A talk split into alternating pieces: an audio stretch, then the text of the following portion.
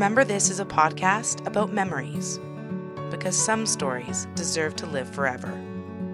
I'm Amanda Cupido. On today's episode,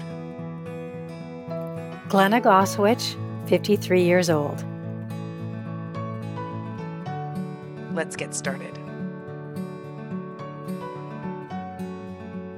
So, where are you living right now, and how did you end up here?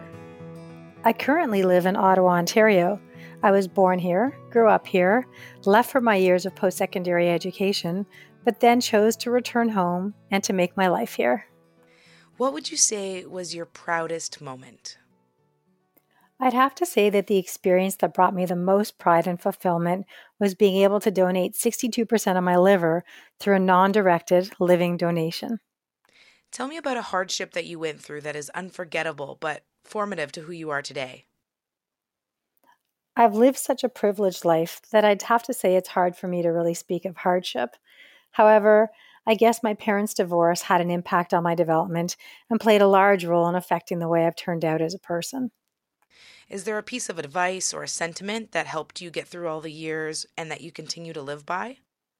My mom always taught me and my sister to do unto others whatever you would like them to do to you. I guess that would be the sentiment that I try to live by most.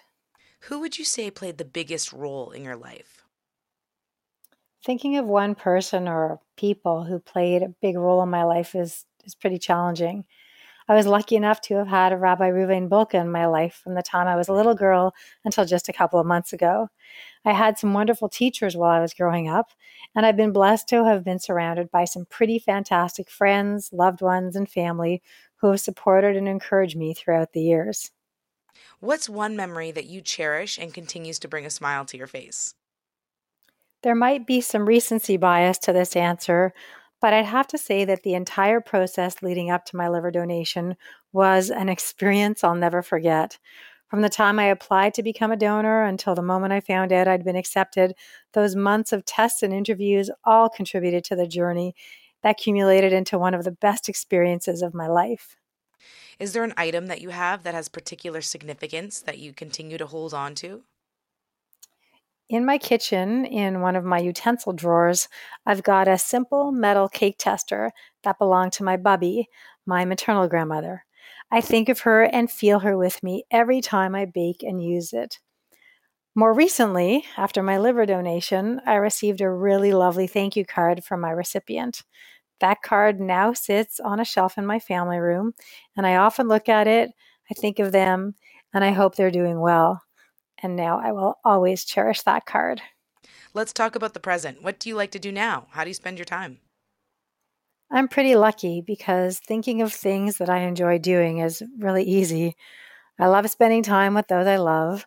I love exploring nature and going for walks. Of course, I love snuggling with my partner, hanging out with one of the many dogs that I get to look after.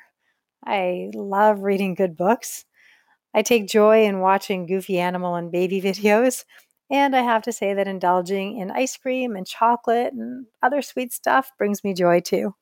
Is there anything else you'd like to share? This is truly a strange and challenging time for so many. I hope people will do their best to be kind to one another. It's definitely not a time where it's about me first. Oh, and please sign your donor card. Just go to beadonor.ca to register.